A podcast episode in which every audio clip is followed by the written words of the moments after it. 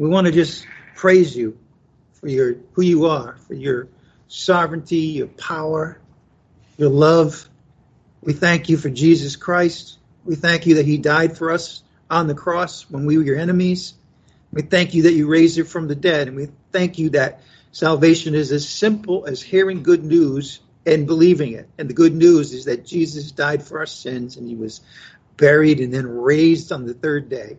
And again, whoever simply believes in your Son, Father, because of your grace, because of your justice, your righteousness being satisfied by the Lord's death, it's simply just a matter of believing the truth. And so, Father, this morning we want to ask you for the assistance, the guidance of the Holy Spirit today as we worship you in song and in the Word of God. And we ask also, Father, for you to watch over the church, particularly the members of our congregation, but also folks that are in countries that are being persecuted. And we ask all of this in the name of our Lord and Savior, your Son, Jesus Christ, by the power of the Holy Spirit. Amen. Okay. Just uh, a couple of announcements. I don't know why this got mixed up, but it did. Summer vacation coming up at the end of August. Kind of a late summer vacation this year. It'll be from August 22nd to August 30th. I think that's a Monday to a Tuesday. Not quite sure why I'm putting it that way because we all we all it's really what matters on Thursday and Sunday. No services Thursday, August 25th, or Sunday, August 28th. Okay, just want to remind everybody of that. This morning um, we are going to try to have a song service for the first time in a long time, and so folks here, if you could stand, if you can, if you can't, or if you're blocked, then don't. But obviously, it's customary for us to stand when we're singing worshiping to the Lord. I hope those on Skype um, can hear it and do the same thing, participate. Mark, should I leave the microphone on or should I mute it? mute it? Mute it. I'm going to mute now, so it's going to go from me to the music. Bye.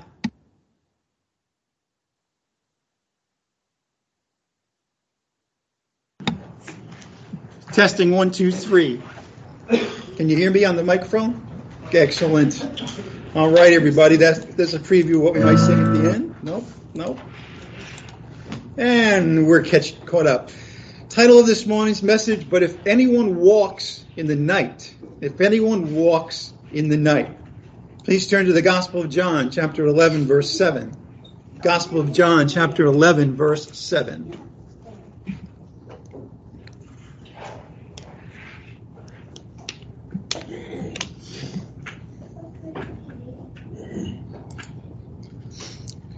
Then, after this, Jesus said to the disciples, Let us go to Judea again. And the disciples said to him, Rabbi, the Jews were just now seeking to stone you. And are you going there again? Jesus answered, Are there not 12 hours in the day? If anyone walks in the day, he does not stumble, because he sees the light of this world.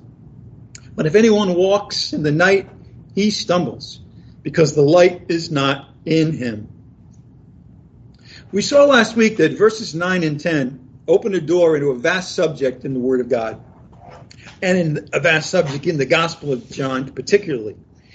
Last Sunday, we took a journey in the Gospel of John, if you remember, to find light and darkness day and night. What did we find? Let me give you a brief summary as we get started this morning. First of all, we saw that light in John's Gospel is life life, eternal life, God's life. And though there is darkness, darkness did not and will not overwhelm the light. The light shines in the darkness.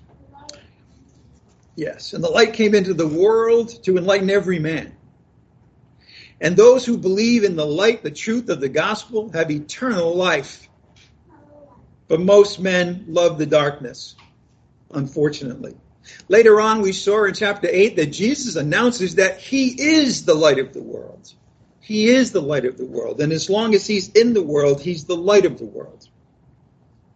Then we saw in John chapter 9, verses 4 to 5. Mm, I will read it to you. Because here he, for the first time, talks about day and night. Day and night. In other words, he talked about light and darkness. and then he put it in the context of time, a day and a night. John 9 4. I must work the works of him who sent me as long as it is day. Night is coming when no one can work. While I am in the world, I am the light of the world. I am light to the world while I am in the world. In the day, in the day which is his public ministry, Jesus works the works of his Father. That's what day meant to Jesus when he talked about day and night in terms of himself. There was a daytime. He talks about in chapter 11. We saw this morning that there's a 12 hours, and we saw that 12 hours meant that no matter what time of year it was, at sun up, that it's the first hour started and that sundown, the 12th hour ended. Okay. So he has that day that the Father has reserved for him to perform and complete his public ministry on the earth. When night comes, his work will be over. Jesus, the light of the world, will, would not always be in the world. And then our passage this morning, again, Jesus answered in verse 9 Are there not 12 hours in the day? If anyone walks in the day, he does not stumble because he sees the light of this world. If anyone walks, yes,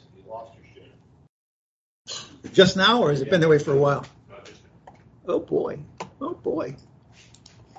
All right, we got to get it back. Got to share again. Share again. Uh, I don't need to share the computer sound though, right? Uh, unless you're doing a song at the end. Oh yeah, that's right. I am. Always good. Always good. Why not? Am I back? Okay, good. Whew. All right. Let's continue in John chapter 11, verses 9 to 10. Again, Jesus answered, Are there not 12 hours in the day? If anyone walks in the day, if anyone is walking, participating in this context, because he's talking to his disciples, in the day, in the day of his public ministry, when he is still in offering to, to the to the nation of Israel to, for him to be their Messiah, when even after the, the leaders rejected him, there was still time for individuals during that public ministry, during the day. And the disciples, while it was day, while Jesus was with them before night falls, it was safe for them. They shouldn't have any fear. Here in chapter 11, there are 12 hours in the day. Remember, we went from light generally to day to now 12 hours.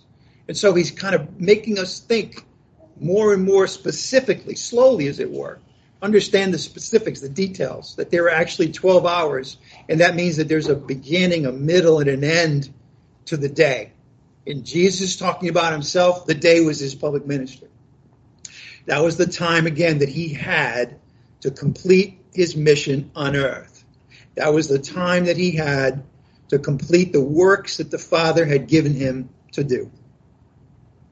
But soon the hour will come for Jesus to depart from this world. He's the light of the world as long as he's in the world, on earth. But then he will depart from the world. And then the light of the world will be gone. Okay. What does that mean? Well, if I talk about every person, it means this. Each person must walk while they have the light of the gospel of Jesus Christ. Let me say that again. Each person must walk while they still have the light of the gospel of Jesus Christ. They must take that first step, as it were, believing in the Lord Jesus Christ, believing in that gospel. And then, then as believers, we walk, we walk not by sight, but we do walk according to the Spirit, or we walk according to the flesh. But the light is the truth about Jesus Christ, the good news what his death and his resurrection means for the for the unbeliever, and then every day of our lives as believers. We never we never go away from the cross and resurrection of Jesus Christ. Okay, now let's look at John chapter 12, verses 35 to 36. John chapter 12, verses 35 to 36. Keep your eye on the hour. Keep your eye on the light and the darkness as we read this together. John 12, 35. So Jesus said to them, for a little while longer, the light is among you. Just a little while. What is he saying? He's saying that the last hour is here.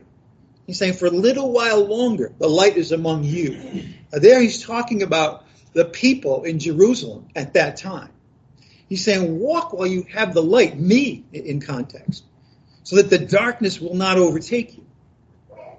He who walks in the darkness does not know where he goes. And in context, the darkness is a world, a life without Jesus Christ. Doesn't know where he goes. While you have the light, now he's talking about directly to the Jewish people at that time. While you have me, believe in me, believe in the light so that you may become sons of light. Now, that, that, doesn't mean, by the way, that, that that no Jew after this would be saved. Of course, that's ridiculous. We know that. We know that, that, that when after Jesus rises from the dead, we know that Peter goes out on that Pentecost day and preaches the gospel, and thousands of Jews believe. What it is saying is that there was an opportune time when Jesus was here with them for them to believe individually and as a nation. Okay? And that time is running out while you still have the light, believe in the light so that you may become sons of light. Believe in Christ, the light of the world, and you will become a son of light, a child of God, a child of God possessing eternal life. And then the light will be in you. This morning, we're going to see how this metaphor of the 12 hours of the day, the last hour, and nighttime applies to, well, really everyone. Everyone. And we're going to see how we're, we're going to look first at the nation of Israel and how the day, the 12 hours, and then night applied to them. Then we're going to look at individual Jews at that time. Then we're going to look at the Lord Jesus Christ and how this applied to his life. Then we're going to look we're going to keep going. We're going to look at the disciples and us and even on to the end of time. It's going to be quite a morning. Again, this is true for each and every person on earth. In every human life on earth, there are 12 hours in our day, in our life. When that last hour ends, darkness falls on that light, life, and it is night. Again, when that last hour, Jesus is going to talk about the last hour this morning. We're going to see that hour also being described in other places in the Bible.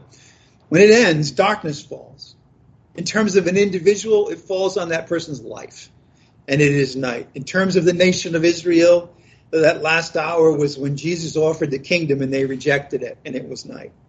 For the disciples, it's going to mean that when Jesus is going, about to leave them, there, there's a there's a last time there, and then he's taken from them, and it is night temporarily for them.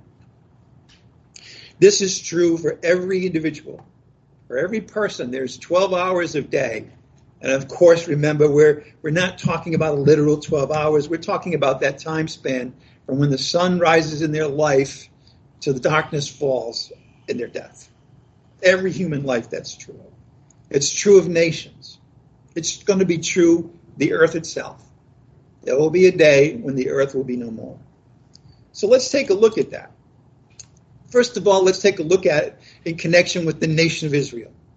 And remember, the thing to look at when we want to understand the response of the nation of Israel, the nation as a whole, to the Lord Jesus Christ as their Messiah, we look at the religious leaders we saw, we're not going to go there this morning because we've seen this, but at the end of John chapter 10, verse 40, we saw how Jesus had said one more time, listen, if you don't believe me directly, believe the works. And he talked about the fact that his works are the works of the Father, and then they wanted to stone him. It was their final rejection. And Jesus left. Remember that. The next time he would come to Jerusalem, they would carry out that plot. They would they would they would send they rejected him, and now they're gonna they're gonna play that out. The, the implications of that would be, of course, for them to put him on the cross, to, to arrest him, put him on trial, and then he goes to the cross. Now, what was at stake for the nation of Israel in that time that ended when the leaders, you know, finally, systematically just rejected Jesus Christ. Well, at stake for them, in other words, the, the, the 12 hours of the day for the nation of Israel was the establishment of the messianic kingdom.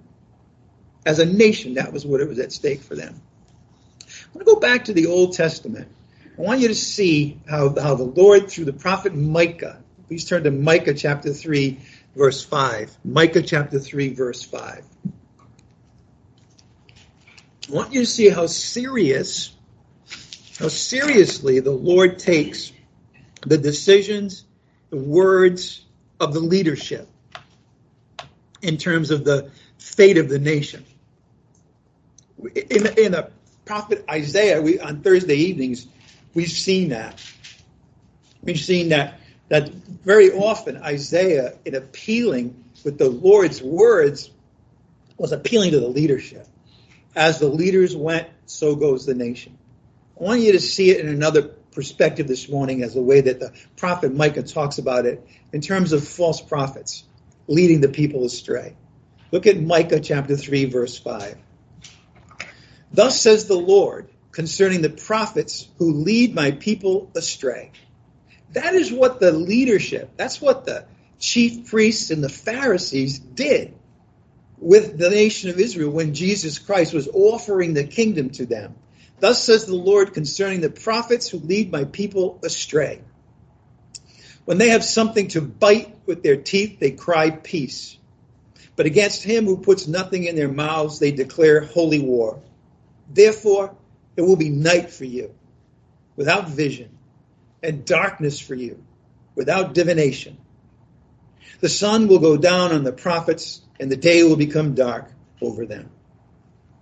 And that day occurred, again, in terms of the nation, in terms of the leadership at the time that Jesus was there, when the when the leadership, Pharisees and, and, and chief priests and scribes, the ones who were the prophets in a sense of their day, it, it, not in the not in the predictive way in which prophets operate, but in the those who were responsible to speak the words of God to the people, completely failed them.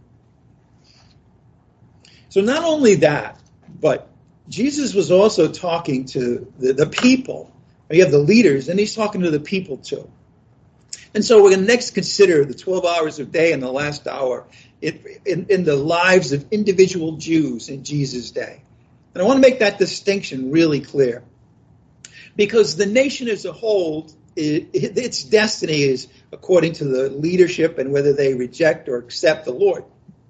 But every individual has their own life. You know, every Jewish individual. And there will always be some. Remember, we saw really in the first chapter that most would reject him, but those who did accept him among his people, the Jews, they become born again. And so, so as, as it were, the Lord continues to talk to people as individuals, even after the nation as a whole rejected him. But in terms of that, in terms of really his public ministry to the Jews at that time, that of course ends at the end of chapter 12. He will speak for the last time publicly to Israel, to Jews, at the end of chapter 12. And from then forward, it was a private thing between Jesus and his disciples, and Jesus and his Father. And then what would be set in motion would be the, the last hour leading to darkness in terms of Jesus being uh, taken by the soldiers and beaten and then brought to the cross.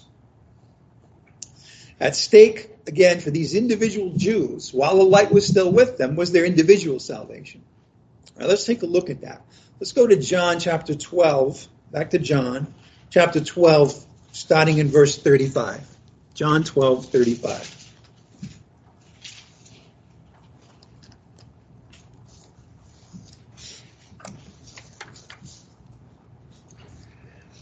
Jesus said to them, For a little while longer, in other words, it's very late in the day, for a little while longer, the light, Jesus, is among you.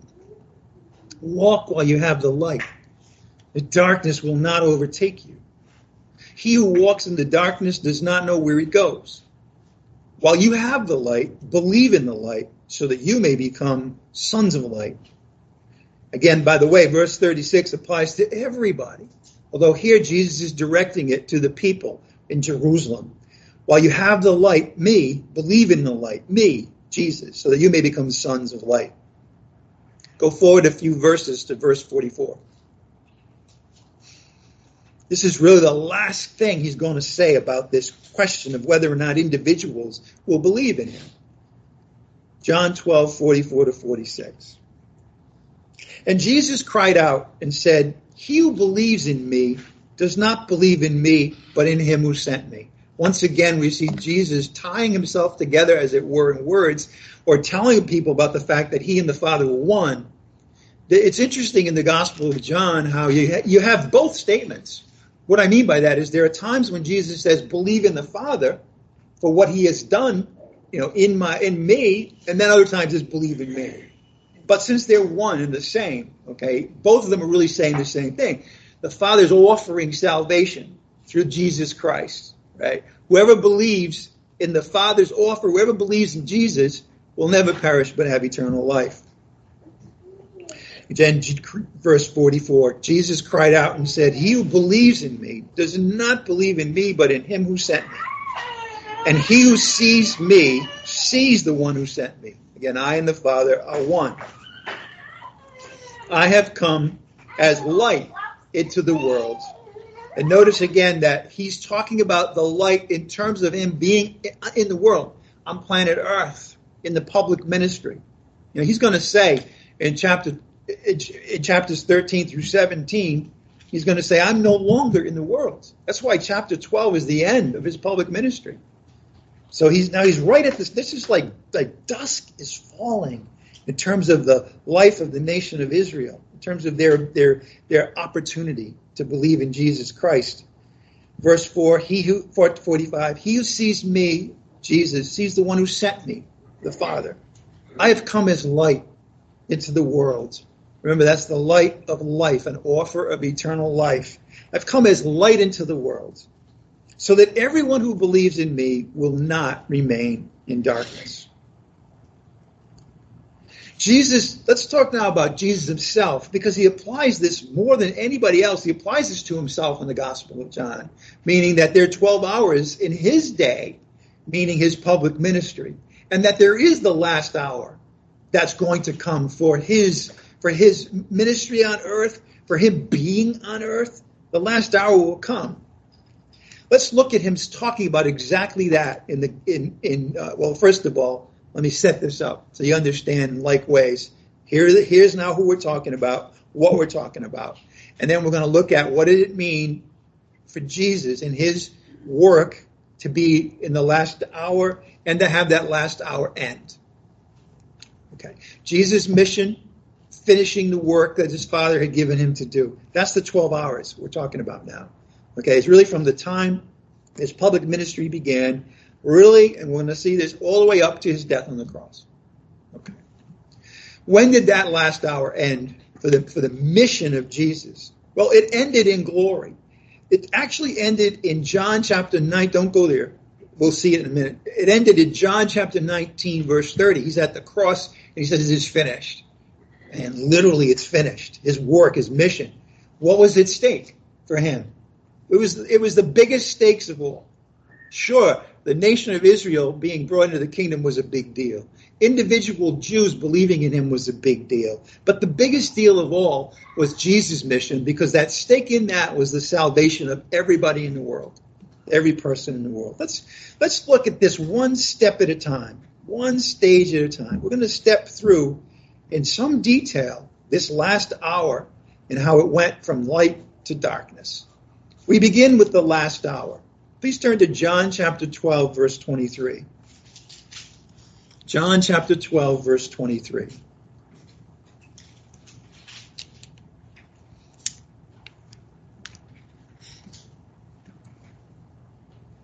He's in Jerusalem. He is speaking. It's interesting that here, the, there are some Greeks that wanted to see him. Now, for a long time, I just thought that was an interesting aside. John is just talking about something that happened, but it's far more significant than that because he's really talking. These Greeks that came in were actually representative of the Gentile world. And so now, after the nation as a whole has rejected him, now he's starting to talk directly to Gentiles as what Jesus at the last hour begins brings in for, and see we start to see in John really not not so much in other places in other gospels how how now Jesus is as in a sense is inaugurating in a sense or at least anticipating the fact that there would be Jews and Gentiles who would be saved together. In any event, John chapter 12 verse 23. And Jesus answered them saying, "The hour has come the hour has come. He, he had said in chapter 11, there's still time, right? There's 12 hours in the day. Now he's saying, hours come. The last hour is here for the Son of Man to be glorified. And remember, we've seen this that being glorified here meant going to the cross, glorifying his Father, finishing the work that the Father had him to do. We know that because of verse 24. Truly, truly, I say to you, unless a grain of wheat falls into the earth and dies, it remains alone. But if it dies, it bears much fruit. He is talking about himself when he says this. What he's saying is, my hour has come. I will be glorified in this last hour. And let me tell you what how that's going to happen. You see, as he so often does, right? Jesus takes a, an image a metaphor, if you want to call it that, a picture, uh, something symbolic in everyday life, and then he turns it into something incredible. Now he talks about a grain of wheat falling into the earth and dying. He's talking about him dying on the cross and being buried. All right? It remains alone. He was all alone. Okay, when he died, pretty much when he was in the in the grave. But if it dies, if he dies, he bears much fruit. Because why? He will be he will be raised from the dead, and then the message will go out, and he'll tell his disciples, "I want you to go to all the nations." And we're still seeing today the fruit that came out of the seed that Jesus went into the earth and died, and then of course was raised from the dead. Go forward now, please, to John chapter 13, verse 1. When the Lord's hour has come,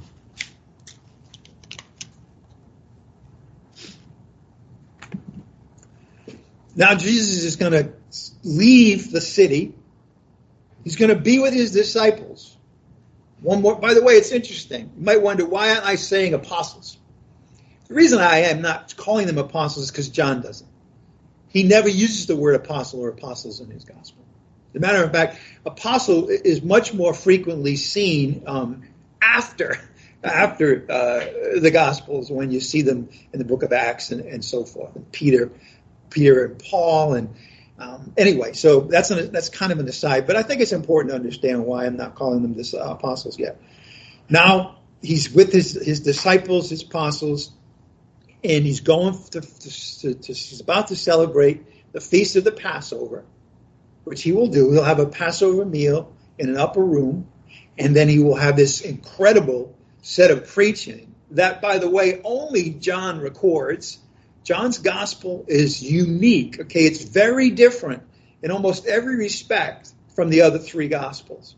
Some over 90% of the material in the gospel of John appears in none of the other gospels. One of the things that we get in the gospel of John, okay, particularly in chapters 13 through 17, but also after the resurrection, chapters 21 and 22, is Jesus talking about what's happening next in detail. What is it going to mean when he when he goes to be the Father? What he's going to tell them about the Holy Spirit coming upon them and many other things. He's going to talk about him as the vine and them as the branches and the tremendous fruit that's going to come from the disciples preaching the gospel, the apostles preaching the gospel. In any event, John 13, 1. Now before the feast of the Passover, Jesus, knowing that his hour had finally come, that he would depart out of this world to the Father. That was the hour. What's he talking about? Well, the hour had, now this is a final hour, okay? The hour is going to pass, he's going to pass through this hour. He's going to pass through the, the darkness, okay, of, of his suffering and death on the cross. But then he's going to depart. That's the ascension. When that happens, literally, the light of the world, Jesus, will no longer be in the world. Okay, that's what he's talking about. The hour, his hour had come that he would depart out of this world to the Father, having loved his own who were in the world. He loved them to the end. Just like he, he expressed his love, he will express it in chapter 11 for Martha and Mary and Lazarus. And he had his love for his disciples and loved them to the end. That's the last hour. What happens when the last hour is done? In terms of what we've been talking about 12 hours, daytime, last hour, daytime, sunset, night. Yes, night. That's next. Yeah, there's a nighttime in Jesus' life. Night falls. Please turn to John chapter 13, verse 27. John chapter 13, verse 27. The figure that represents night for Jesus is the person called Judas Iscariot. He is at, as a, he's at the center of the of night falling. We're going to see a couple of passages. Right, we're going to look at John chapter 13 right now, verses 27 to 30. This is now this is one of his disciples, one of the twelve. Look at verse 27. After the morsel, Satan then entered into him one of his disciples, one of his apostles. Satan entered. In other words, now this is happening in the upper room before Jesus asks him to or invites him to leave. Right in the presence of the light of the world is is the is the Satan who is of the darkness entering into one of the disciples. That's nighttime beginning. Right? Notice after the morsel, Satan then entered into Judas. Therefore, Jesus said to him, what you do, do quickly. Now, no one of those reclining at the table, the other disciples, the other apostles, knew for what purpose he had said this to him. For some were supposing, because Judas had the money box, that Jesus was saying to him, Buy the things we have need of for the feast, or else that he would give something to the poor. Misunderstood again. That's a that's another feature of the Gospel of John. Over and over again, his disciples misunderstand what he's talking about. But then, verse thirty. So, after receiving the morsel, now what was that? This was the last opportunity that Judas had, right? They're at the they're at the supper. The the the, the uh, honored guest at at the supper would be the one to whom the host would give the morsel. He gave it to Judas. Judas took it and ate it. And then after receiving the morsel, what happens? He went out immediately. Like, you know how sometimes you're watching the sunset and you think like it's taking its time, and then all of a sudden, boom, it hits. And you're like, where'd the sun go? How do we know that? Look at the next four words. And it was night. And, and again, shh, a lot of people will read that and just say, okay, yeah, it was nighttime. Because it's way more significant. Okay, there's a spiritual significance to what's going on here. Right? He leaves and it's night. And after after nightfall, you have a little twilight. Then what do you have after that? Darkness. Let's look at the darkness in the in the life of Jesus Christ. Let's look at Luke chapter 22, verse 52. Luke 22, verse 52. The last hour, the night falls, then he's in the darkness. Just like everything else here, there's a double meaning. Okay. The darkness is clearly, we're going to see this, there's a natural component to the darkness that we're talking about when Jesus is on the cross, but way more significant is the is the is the is darkness what it stood for. Look at Luke chapter 22 verse 52. Now, what are we now the the, uh, the Passover meal is over. Jesus is, has invited his disciples to come with him into the garden of Gethsemane. There he suffers tremendously in, in, in his last hour.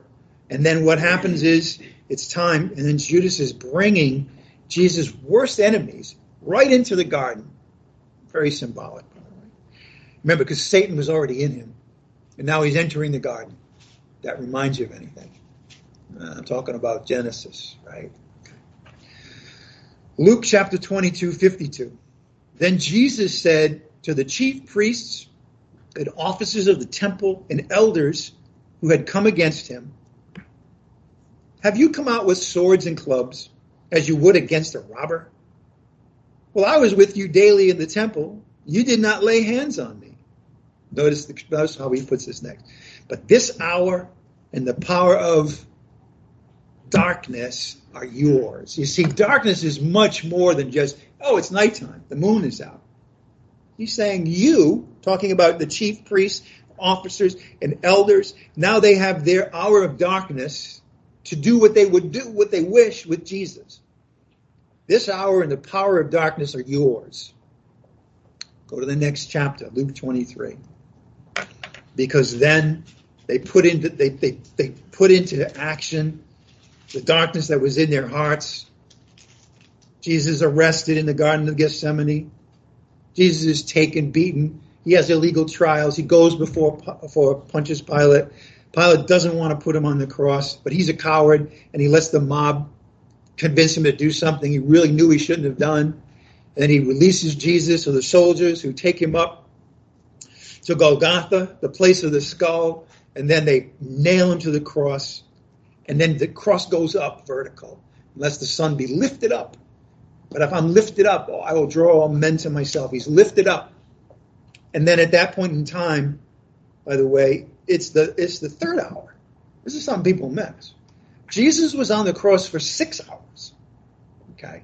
It was the second half of that where darkness fell, where Jesus was actually taking on his own in his own body the sins of the world. It's why darkness falls. Look at Luke literally. Okay. Look at Luke chapter 23, verse 44. It was now about the sixth hour. That's noontime. And notice once again we have time in here. We, we are we are aware, we're oriented to the time. What time is it? Now it is about the sixth hour, and notice darkness fell over the whole land until the ninth hour. Now, what's the sixth hour? Noon. What's the ninth hour? 3 p.m. If there's any period of time in the day that you would never expect the sun to go away, it would be then, right? The sun is highest in the sky at noon, right? And yet it happened. It's it's a miraculous thing, which tells you that there's something really important spiritually about that occurring. And it was because the Father was, as it were, blanketing Jesus in, in darkness, not not evil, although evil was there, but so that he would be able to suffer more than you can imagine, more than humanly possible, because he was bearing the sins of the world. He did that in the darkness. He fed, darkness fell over the whole land until ninth hour, 3 p.m., because the sun was obscured, and then the veil of the temple was torn in two. Again, symbolic. We won't get into that. And then verse 6, 46, and Jesus crying out with a loud voice, Father, into your hands I commit my spirit. And having said this, he breathed his last. The darkness. It, and then we finally get to the end when he had completed his mission completely. In other words, he'd preached to the, to the nation. He, he'd set up his, uh, his disciples for what would come after he would die and rise and go back to heaven with his father. He would then die for the sins of the world. And then we see the very end, the moment when the darkness was over. Look at John chapter 19, verse 30. Back to the Gospel of John.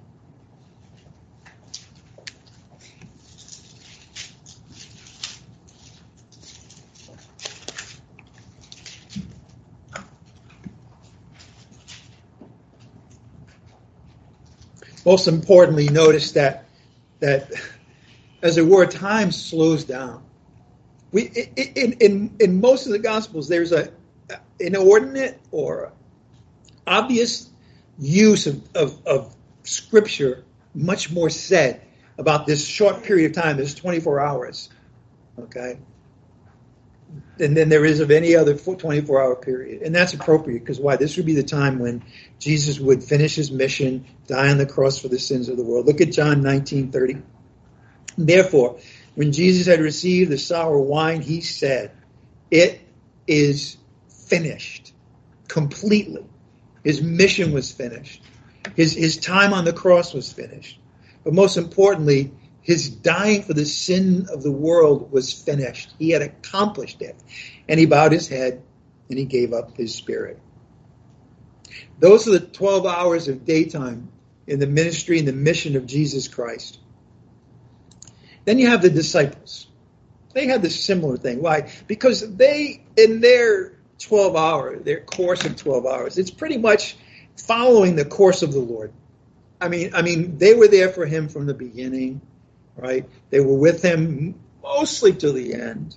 Okay, not completely, but but their, their pathway, their their walk followed his. I'd like you to turn to John chapter 16, verse 32. John chapter 16, verse 32. What Jesus says to his disciples, really the, the last thing he's going to say to them. Okay, because then he's going to, chapter 17 is all the most amazing prayer. If you want to see the prayer of Jesus for the church, okay, it's not the Our Father. It is this. Okay, John 17. We'll, we'll get there. John 16. Last words that he speaks in the upper room. Verse 32. Behold, an hour is coming. There again, hour. Now he's talking about his disciples. An hour is coming and has already come for you to be scattered, each to his own home, and to leave me alone. And yet I am not alone, because the Father is with me. And then we see now Jesus wanted his disciples to literally stay with him till the end. He wanted them to stay awake in the garden. Peter brags, "Oh, I'll be with you to the end." Does he does he do that? No. All of them stumbled when the hour of darkness came, except one. That's the writer of this gospel, the disciple whom Jesus loved, who stayed with him till the end. He was at the foot of the cross. But on the first day of the week, all of them but Judas saw a marvelous brand new day. They all received a new day, the marvelous light of the resurrection of Jesus Christ. Let's look next at unbelievers now. Because they too, they have their 12 hours of daylight. They have their life. Okay. During their life, remember, Jesus said he's the light that enlightens every man. He said that if I be lifted up, I'll draw all men to myself. Okay, his his his salvation ministry was worldwide, universal, right? It, whoever believes in me, right? Uh, whoever believes in the Son of God will never perish, but have eternal life. Whoever, Greek, Jew, American, European, Chinese, Africa, doesn't matter. Okay? But every unbeliever has 12 hours of daylight. His life really, if you want to think of it more technically, it would be from the time in which he was he or she was able to hear and understand a message, the gospel, till the last breath that person takes. That's their 12 hours. What's at stake? Well, what's at stake is their eternal salvation. In the book of Hebrews, chapter 9, verse 27, the, the writer says this, and inasmuch as it is appointed this is the 12 hours of daytime. Appointed for men to die once, and after this comes judgment. It is appointed for men to die once, and after this comes judgment. We all get one life. One life to hear the gospel, believe it. One life for, for us as Christians to witness to others the gospel. After that, for the unbeliever comes judgment. Jesus kept saying that, right? He says, listen, everyone who doesn't believe in me, you've essentially been judged already because the words that I speak will, will judge you on the last day, and you've rejected my words, so you've judged yourself. 12 hours. Look at 2 Corinthians chapter 6, verse 2. 2 Corinthians chapter 6, verse 2.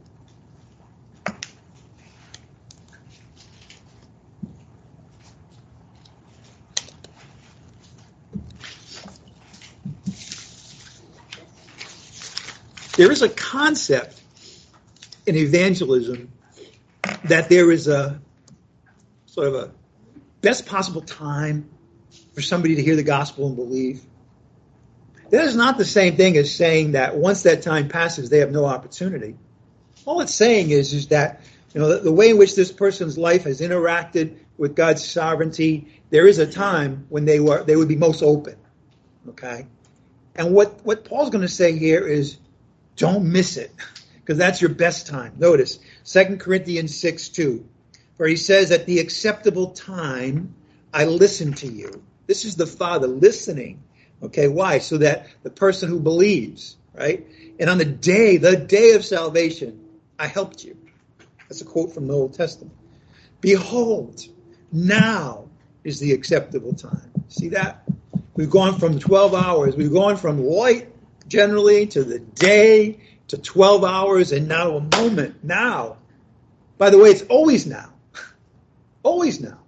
If, if you're not a believer in Jesus Christ, now is the time to believe in him. Don't put it off. Don't be like that rich man who said, I'm fine. I've got my barns full, right? I have no problems. And then that night his soul was required of him. This is serious, okay? Now is the acceptable time. Now, right now is the day of salvation. Right now is the time for you, if you don't believe in Jesus Christ, to believe in him. Now, don't wait. Every unbeliever has 12 hours. How about believers? How about us? How does that fit into our lives after we believe in Christ? Well, it's kind of like sports. I don't know what sports you like. I'll give you a couple of examples. I'll give you three. Okay. First one, soccer, about which I know the least. Okay. But in soccer, there's this thing about putting extra time right on the clock, right? Well, well, that's what happens for us. In other words, there's a time in which we're unbelievers, okay, but then there's a brand new time where something totally different is going to happen after we believe in Christ. Or if you're a football fan, right, you can say it's overtime. If you're a basketball fan, you can say you got the rebound and there's a fresh 24 seconds on the clock. It doesn't matter, but the idea is that new time is given, just like new time was given to the disciples after Jesus rose from the dead. Our race as a believer is over when we die or when we're raptured. That's when our 12 hours are done. What's at stake?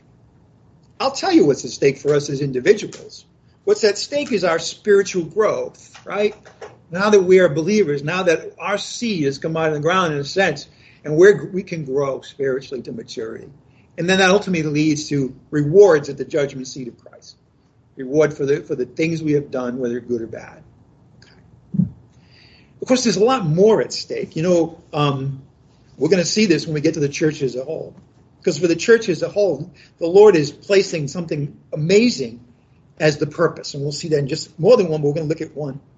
Look at Ephesians now, for, verse, chapter 5, verse 8. Ephesians chapter 5, verse 8.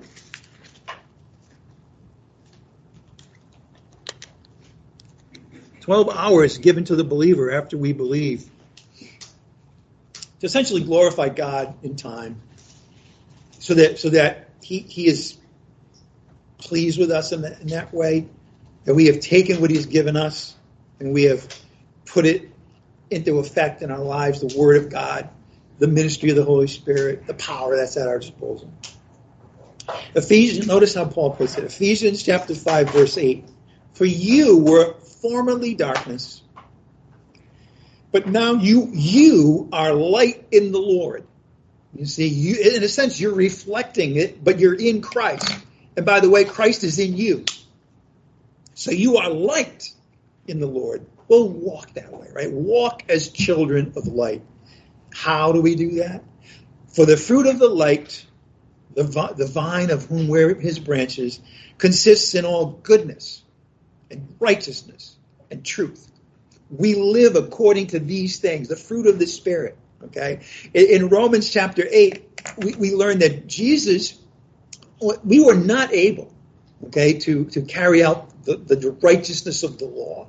And so Jesus died and rose again, and the Spirit came into our hearts, and now we can live righteously. Goodness, right? Whatever things are good, whatever things are pure, think on these things. And then truth. Truth is the heart of the matter. Are we going to orient to the truth of the Word of God, Jesus, the way, the truth, and the life, or, or not? Are we going to allow ourselves to be conformed to the darkness of this world in the sense of rejecting the Word of God and going our own way. Now, we're always saved, but there still is something at stake in our lives. And then verse 10, trying to learn what is pleasing to the Lord. Look at Philippians chapter 2, verses 14 to 16. Now I'm choosing passages. There's there's dozens we could talk about, of course, but I'm choosing passages where this image of light and darkness is used. You've probably noticed that in, in Ephesians five, Philippians two fourteen. Do all things without grumbling or disputing. Can I get an amen? Can I get an amen? Sadie, what do you think? Amen? Yeah, don't be grumbling. Don't be disputing. Obey your parents. Us, right? Don't be grumbling about the life God has given you. Don't be disputing things that you're convicted by by the Word of God. Don't be fighting with one another, so that you will prove yourselves to be blameless and innocent, children of God and above reproach in the midst of a per- crooked and perverse generation. Darkness. There's light and darkness.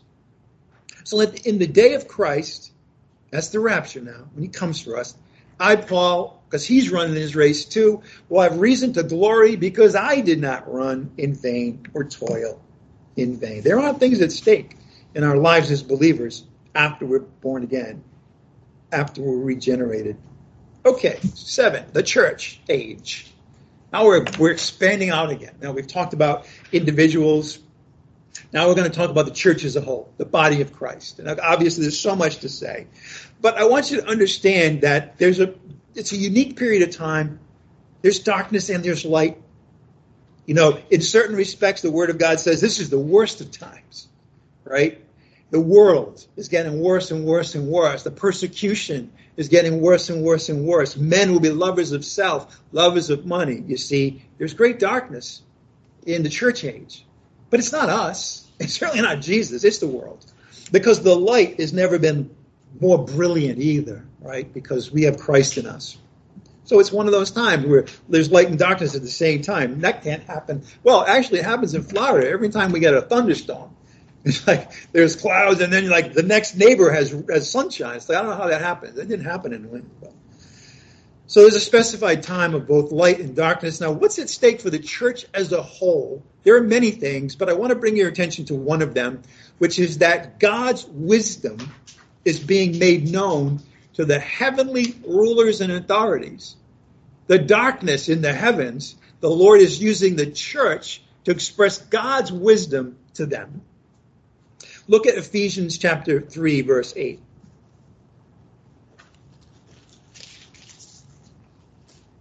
Ephesians 3 8. I have to skip over Romans. You can go back later and check it out. That's darkness and light. Ephesians 3 8. I want you to see this though. Paul writes, Ephesians 3 8, to me, the very least of all saints, this grace was given to preach to the Gentiles the unfathomable riches of Christ. That's where we, that's what we get to receive, to hear, to have part of our souls when we actually listen to the Word of God preached, when we actually go to the Word of God and allow it to direct us through the darkness of this world. To me, the very least of all saints, this grace was given to preach to the Gentiles the unfathomable riches of Christ. That's what people are missing out on, by the way, Christians who don't who don't come to hear the word of God preached. Unfathomable riches of Christ. And to bring to light what is the administration of the mystery, which for ages has been hidden in God who created all things, so that purpose the manifold wisdom of God might now, see, it's now, be made known through the church to the rulers and the authorities in the heavenly places. That's what's at stake. Far beyond anything we can imagine. Our battle is not against flesh and blood, but the spiritual forces of wickedness in the heavenly places. And then finally, I want to briefly touch on this. And that is that this whole present earth will also face its last hour. It will face this last hour. Peter says, The day of the Lord will come like a thief. The heavens themselves will pass away with a roar. Elements will be destroyed, all of them with intense heat. The earth and all its works will be burned up.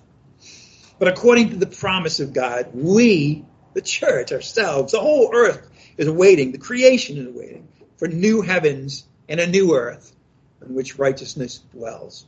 Then there will no longer be ever, ever, ever again any night. I already read 2 Peter 3 to you. Let's go to Revelation. Where else are we going to go to hear the final part of this story?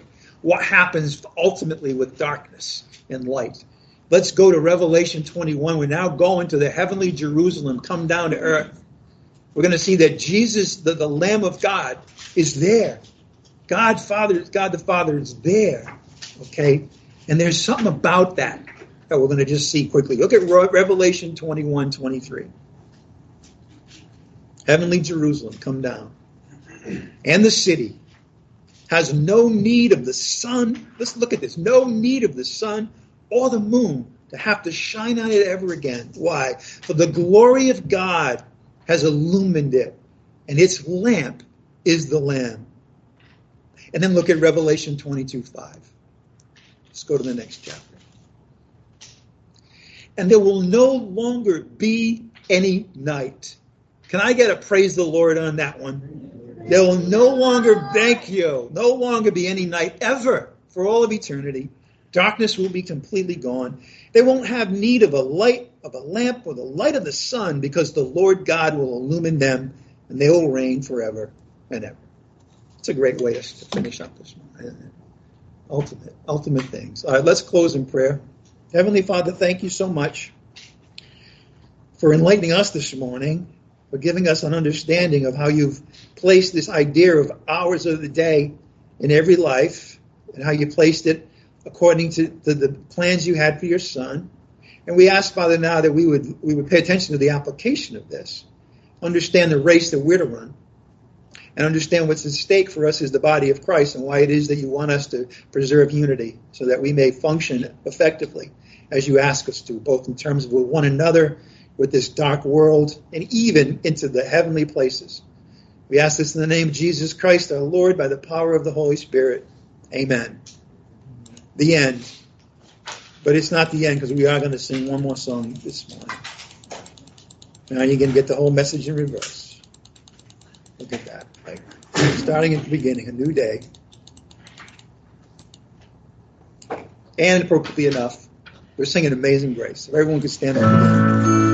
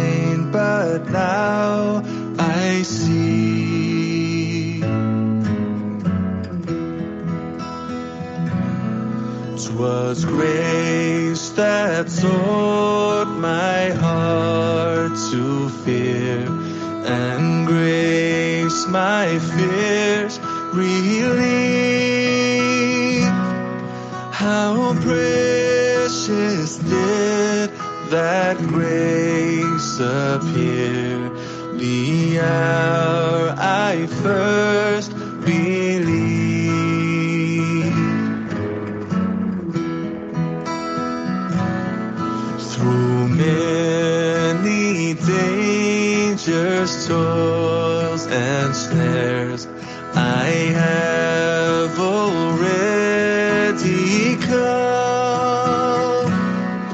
Tis grace hath brought me safe thus far, and grace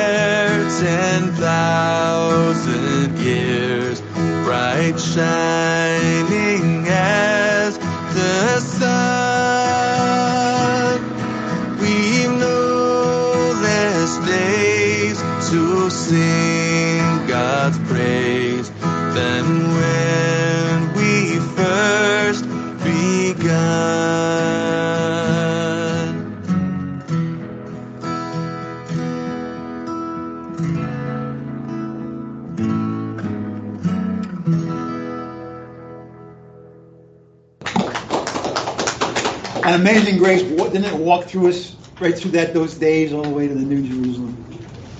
All right. That's why I had all the stanzas in there today, because you really need to hear it. All right, hey, uh, Thursday evening Bible study, 6.30, you know. Um, and you're dismissed. Have a great day. While the sun